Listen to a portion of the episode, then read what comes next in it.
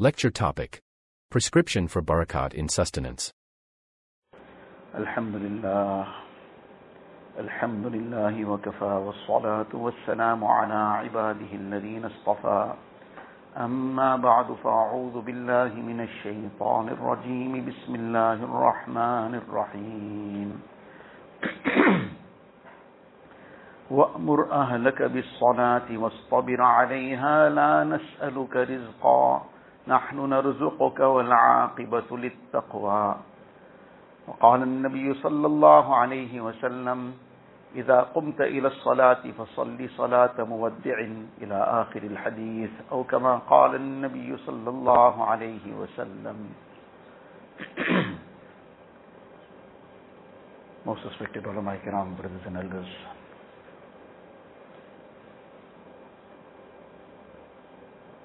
On an occasion, one Sahabi came to Rasulullah sallallahu alaihi wasallam, and he addressed him and said, "Izni wa ojiz." He asked for advice. The advice he asked, obviously, we also sometimes, depending who we are sitting with, will ask for advice. Sometimes it will be some financial advice. Sometimes it will be some advice regarding some, perhaps we're trying to get something done, some house built. So now some construction advice, or somebody, some other advice of some day-to-day dunya issue. What is within the limits of Sharia, what we need some help with, by all means, no harm in that. But far more important than all this is the advice of what's going to take us closer to Allah Ta'ala, what's going to be of benefit to us in the Akhirat, what's going to become a means of bringing down the help of Allah Ta'ala to us. That advice is far, far beyond all this. And that is what we need more than anything else. It is this advice that removes the ghaflat and the heedlessness from the heart. It is the advice of deen that we need all the time that takes a person out of the slumber and brings him to start thinking what is his direction, what is his destination, where is he heading to, what is going to be really beneficial for him, what is he doing, is it going to help him or not. Tomorrow suddenly if his time is up, if he's gone from dunya, how is he going to fare in akhirat? What's going to make him think in all this direction? This is the advice of deen.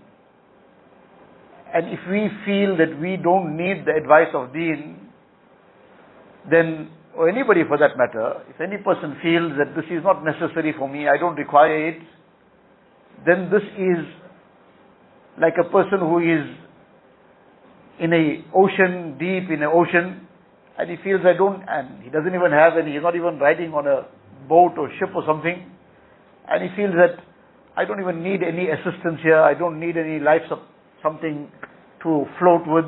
I can just carry on bobbing up in the ocean. The sharks in the ocean are plenty, and the ocean is extremely deep, and the shore is very far. And what kind of swimmers we are in this kind of ocean is well known to us. How are we going to manage to get out of this without even any dini guidance? That is obviously a very far-fetched thing.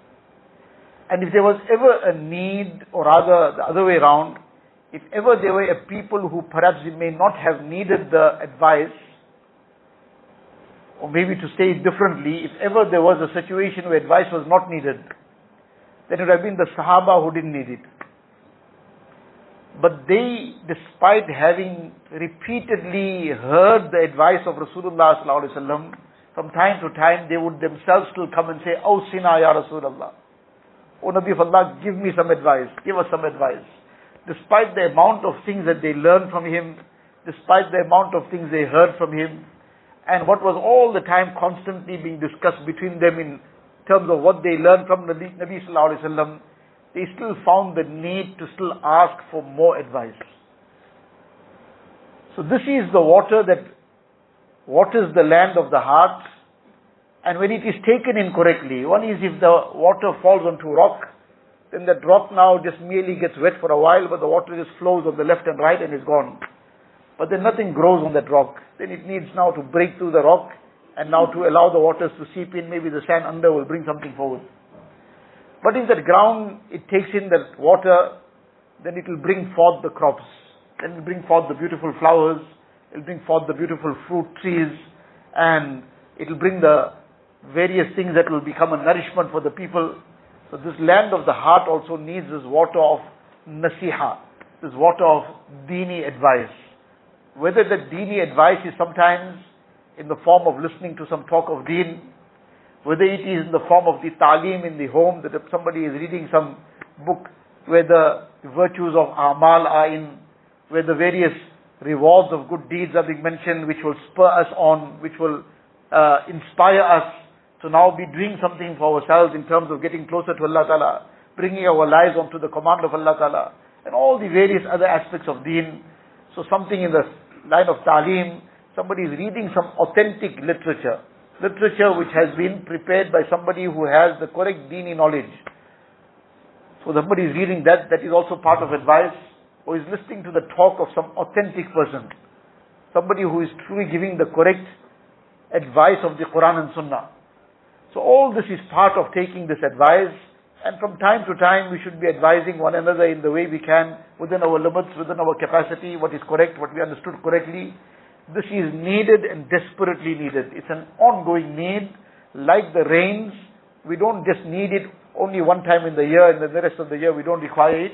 There's an ongoing need for it. Likewise, we need an ongoing rain of nasiha and advice on our hearts so that it keeps it alive and keeps it uh, well so that it can keep giving us the crops that will take us closer to Allah Ta'ala. The crops of righteousness, of good deeds. In any case, this is the aspect the Sahabi came and he asked Rasulullah sallallahu alaihi wasallam, give me advice. And together with this, he said, wa'awjiz. Give me advice, but on this occasion, please keep it brief. Some brief advice. Why is he asking for brief advice? It's not that they wanted just advice once in a blue moon. They came repeatedly for advice. But they wanted it sometimes in small doses because their focus was how can I take this and imbibe it in my life? Not something that I will hear and I will forget as soon as I heard it, or at the most there will be some comment that, mashallah, this was a very good advice, and then I don't remember what I heard, and as far as practice is concerned, that never came up. Their whole concern was, what advice I get, how can I make it part of my life? So now I'm going to try and take it in small doses, but then immediately try to practice on whatever I've learned. This was the focus. That what I learned, it mustn't be waiting for tomorrow to start practicing on it. I must practice on it. Start, the effort must start immediately. So this was the purpose that the Sahabi came to Rasulullah sallallahu alaihi wasallam and he said, "Ivni wa awjiz," but keep it brief. Allah's Rasul sallallahu alaihi wasallam, Allah Taala had blessed him with the mu'jiza and the miracle that he could encompass the ocean let alone in a teacup, in a teaspoon. Meaning the words that he sometimes spoke were very few, the advice he gave was very brief, but in that very brief advice was volumes, let alone volumes, oceans of knowledge.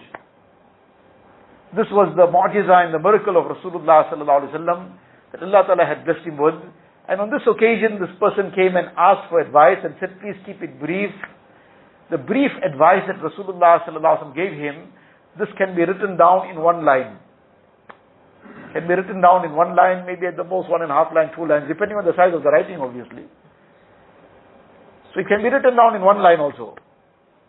And in this one line, there's oceans of knowledge. So Rasulullah said to him, the first advice he gave to him, إِذَا قُمْتَ إِلَى الصَّلَاةِ فَصَلِّ صَلَاةَ مُوَدِّعٍ these advices are all relevant to us, not just every now and again, every day of our life. And this is the prescription for all our issues of dunya and akhirat. So it is outwardly a very, very small piece of advice, but it's small only in, its, in the extent of words. But in the reality of it, it is beyond our imagination how great this advice is. The prescription, it encompasses everything that we need. The first thing that Rasulullah said to him, إِذَا قُمْتَ إِلَى الصَّلَاةِ فَصَلِّ صَلَاةَ مُوَدِّعٍ When you stand up to perform your salah, then make sure you perform your salah in such a way, like the salah of somebody who is muwaddi'. One meaning of muwaddi', somebody who's left everything besides his salah, left it outside and come. He is not occupying his heart and mind with anything else. His heart and mind is fully focused towards Allah Ta'ala.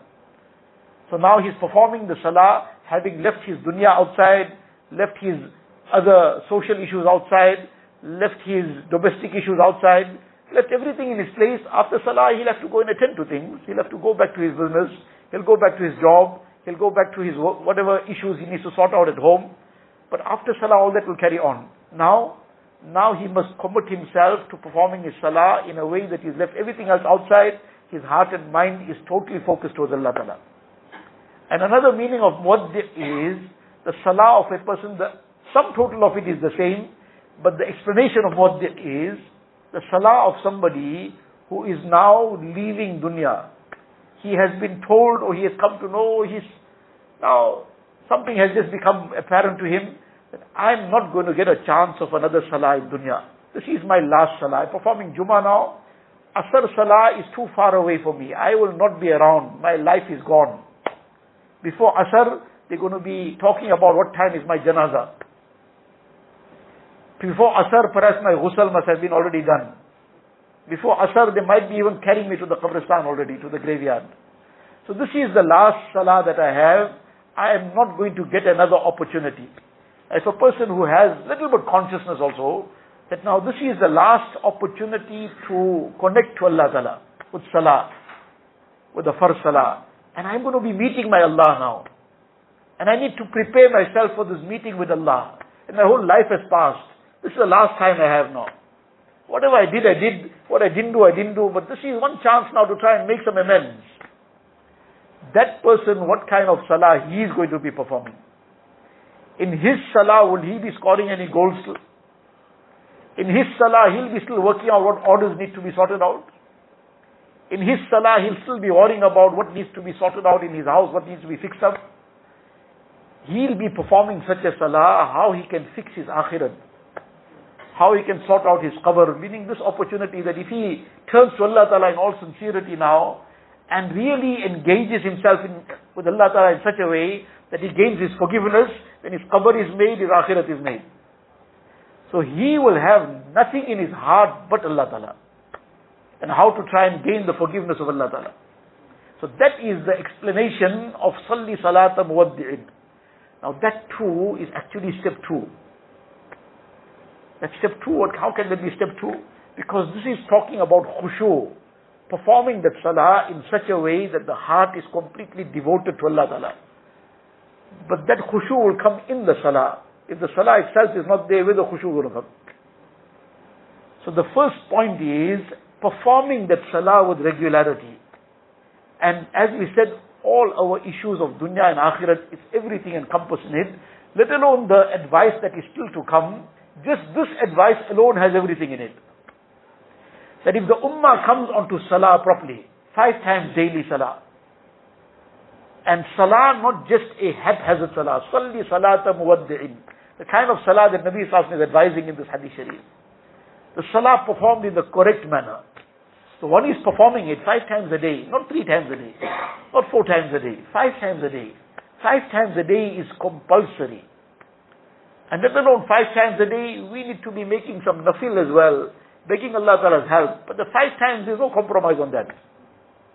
So five times a day salah, and when the salah is done correctly, five times a day, done properly, performed in the way that will bring the, will, will please Allah Ta'ala then our dunya and akhirat will get sorted out. Later on the akhirat, which is obvious. Even our dunya, this is, there's so many, there's no time to go into those details. So many ayat of the Quran Sharif. Allah Ta'ala says, you put your salah right, and I will bring down the rains from the heavens. I will bring down the crops from the earth. I will do what you require. But how many percent of the ummah is on five times daily salah? Now we need to bring this alive. We need to bring this alive in our own lives, in our homes, in our families. We need to talk about salah, the importance of salah. We have so many issues, so many problems Domestic problems, financial issues, social issues, so many issues. Parents have problems with their children, spouses got issues with each other, family issues. But how much have we turned? وَاسْتَعِينُوا بِالصَّبْرِ وَالصَّلَاةِ Allah Ta'ala says, turn to Allah Ta'ala for assistance with patience and with salah. Now if the five daily salah is not in place, how are we going to bring that help down? So this is the very first advice Rasulullah gave. This is the most fundamental aspect in a mu'min's life. This is what's going to make our dunya and akhirat. The issues that we have, Allah Ta'ala says, وَأْمُرْ أَهْلَكَ بِالصَّلَاةِ وَاصْطَبِرْ عَلَيْهَا La nas'aluka rizqa. Everybody is concerned now. Prices are going up, inflation, and what's the price of petrol, and what's this going to happen, and how it's going to work. Allah Ta'ala is saying, you command your family members to perform their salah regularly, and you also be very punctual on it. And then Allah says, in the same ayat now, there's the instruction of salah. Tell your family members, enjoin upon them, command them to also perform their salah. You also be very punctual on it. And now, what should be the next? Something more about salah perhaps. Allah Ta'ala says, La nas'aluka rizqa. The ayat hasn't been completed yet. The same ayat is carrying on. In the same ayat and verse Allah is saying, La nas'aluka rizqa. We don't ask you to provide sustenance. Nahnu narzuquk. We grant you sustenance. And the link between these two things is that salah when performed five times a day with regularity in the correct manner, this will become a means of sustenance coming from sources we cannot imagine. Together with taqwa. So this is the first advice Rasulullah gave. This is what we have to bring alive. Our five daily salah, five daily salah. And then not just performed anyhow. إِذَا قُمْتَ إِلَى الصَّلَاةِ فَصَلِّ صَلَاةَ مُوَدِّعٍ Salah which is performed correctly with the heart and soul in that salah. Then we'll see how that salah will make our issues get resolved, our problems get solved, all the things that we are trying to sort out, this and that and the other, how with the grace of Allah Ta'ala everything will fall in place. So this was the first advice. Let us take it deep down to heart. Let us make a resolution deep down in our hearts now. وَأْمُرْ أَهْلَكَ بِالصَّلَاةِ Allah is saying, command your family members with salah. We're going to do this inshallah. With, in a proper manner, in kind words. We'll start off the talim in our homes we'll, will encourage the performance of salah, explain the importance of salah. We'll find out from the ulama what can we read to our families and highlight how great and important this is in our day-to-day life and bring everybody on salah and we ourselves become very punctual. The second advice Nabi Sallallahu gave was that وَلَا تَكَلَّمْ بِكَلَامٍ تَعْتَذِرُ مِنْهُ غَدًا As we mentioned right at the beginning, the Sahabi came to Nabi Sallallahu Alaihi Wasallam and he said, إِذْنِي وَأَوْجِزْ Give me some advice, but keep it very brief. Why keep it brief? I want to take it deep down. I want to practice on it. I want to make it part of my life. So the first advice was salah. And as mentioned, this is, everything is in this. Salah comes right in a person's life, five times a day, performed correctly. With his heart and soul in it. His dunya will get made, his akhirat will get made. It will bring everything else in place. It's not that there is nothing else to do in deen. But if this comes right, it will bring everything else in place. If this is deficient, then it's very difficult for anything else to fall in place also. So in any case, this was the first message and lesson.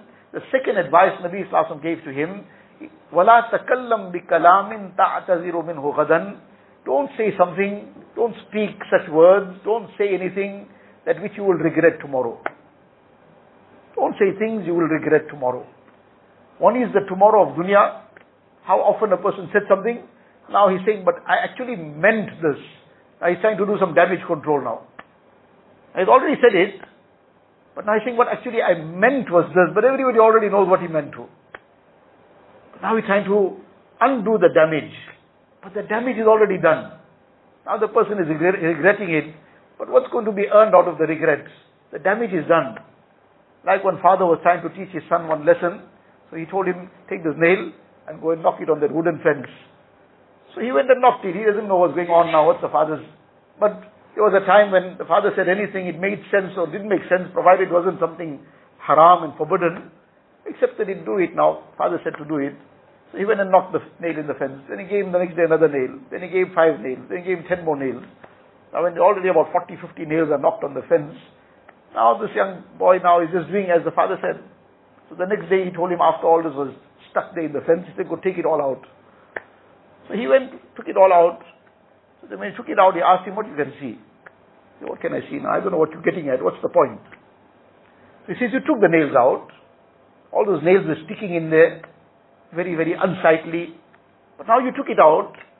So is everything back to how it was?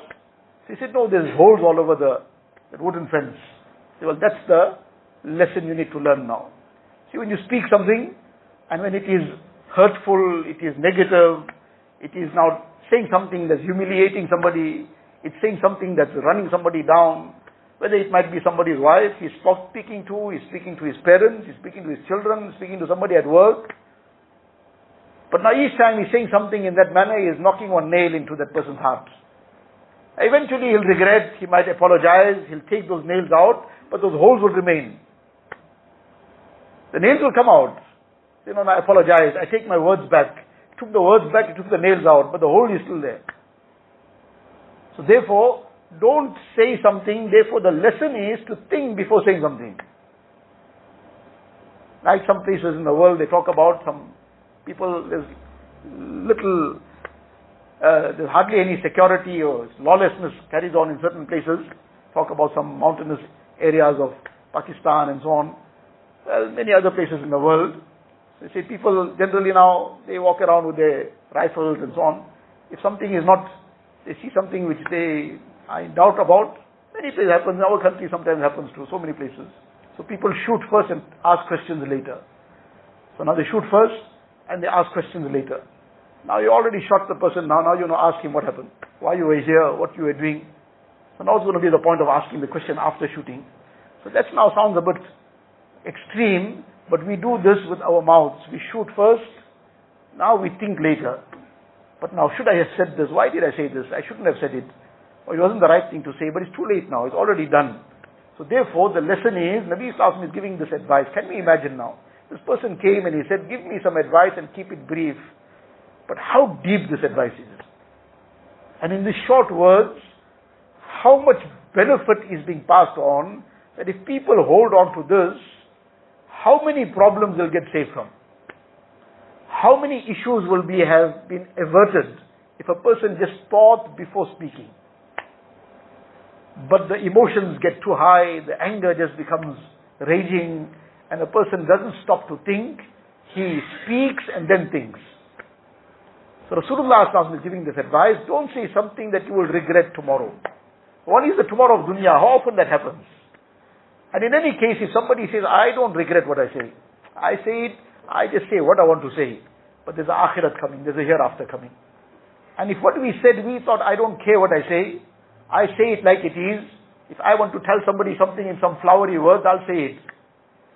So we may feel that we don't regret it in dunya. Sometimes the regret comes in dunya also. But there's an akhirat, there's a hereafter, there's a tomorrow of the hereafter. On that day, then there won't be any way that we can get out of that problem if we didn't remedy it here in dunya already. Then everything that a person spoke, that will come forth. That everything that is spoken is recorded. ما يلفظ من قول إلا لديه رقيب عتيد. Allah Ta'ala says, whatever they utter is being recorded. Now all that will come back to catch a person. Then that will be a very deep regret on that day, which there's no chance to now make amends. Then it's too late. That flowery language which never should be on the tongue of a mu'min. A mu'min and vulgarity, swearing, this is out of the question. Rasulullah sallallahu alayhi wa it is mentioned about him that makana fahishan wala mutafahishan.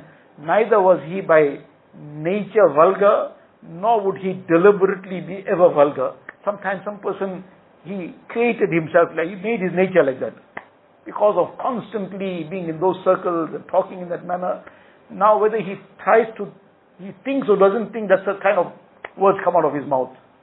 And sometimes some person is not like that, but if he's in a certain circle now, he's sitting in that kind of group, so he also now wants to be part of the group. So he starts talking unnecessarily like that. Rasulullah was far away from all this. had a clean tongue. And we also want to take Allah Ta'ala's name with this tongue. When we stand in Salah, we're going to say Allahu Akbar. We're going to want to take the name of Allah at the time, all throughout the day. And Allah knows best when our time suddenly comes. At that time, we want to say La ilaha illallah. Muhammadur Rasulullah before our eyes close in dunya. We want a clean tongue to be able to say this. Not a tongue that is in filth of the vulgarity. So in any case, we have to keep the tongue clean. Clean by keeping, reciting istighfar and reciting the name of Allah Ta'ala and keeping it far away from soiling it with vulgarity, obscenity, lying, backbiting. All this soils the tongue more worse than how filth soils somebody's clothes or body. So in any case, this was the second advice Rasulullah gave. Don't say something which you will regret tomorrow. One is the tomorrow of dunya, and there's definitely a tomorrow akhirat coming. Somebody feels I won't regret it here, Allah forbid we regret it there is worse. And then the last advice he gave, no time to go into the detail of it, وَاجْمَعِ الْيَأْسَ مِمَّا فِي أَيْدِ النَّاسِ The simple explanation of this is, be content. Be content, especially in the time that we are in, with the kind of conditions we are facing, we have to come down to contentment and simplicity. Bring simplicity in our lives. Don't try to compete with anybody else. Don't try to keep looking at how to try and get more and more of dunya. Try to keep things stable. If you don't have the money for something, don't try to buy it. Don't ever get into any kind of borrowing for luxuries. Only something of necessity, a person has to borrow for some necessity. But the borrowing for luxuries should never ever cross our mind as well. Allah forbid people borrow for the sake of a holiday. This is a time now to bring ourselves onto contentment, onto simplicity. And there are those who are in desperation. What we saved, and in fact there's so much to be saved. There's so much of wastage. If we save that wastage only, and we share it with those in desperation, many, many people's problems will be taken care of. And that is going to make our dunya and make our akhirat as well. That now we build this compassion for others, save our wastage and spare it for those who are in desperation. And this will bring us that help of Allah Ta'ala. This will bring us that contentment in our own hearts. And the content person is really the wealthy person. Person who has contentment, in al ghina, ghina nafs. These are the words of Rasulullah Sallallahu Alaihi Wasallam. The true wealth is the wealth of the heart. The person who has contentment, he is truly wealthy. Allah Ta'ala give us the tawfiq that we take these advices of Rasulullah to our hearts and make it part of our life. وآخر دعوانا الحمد لله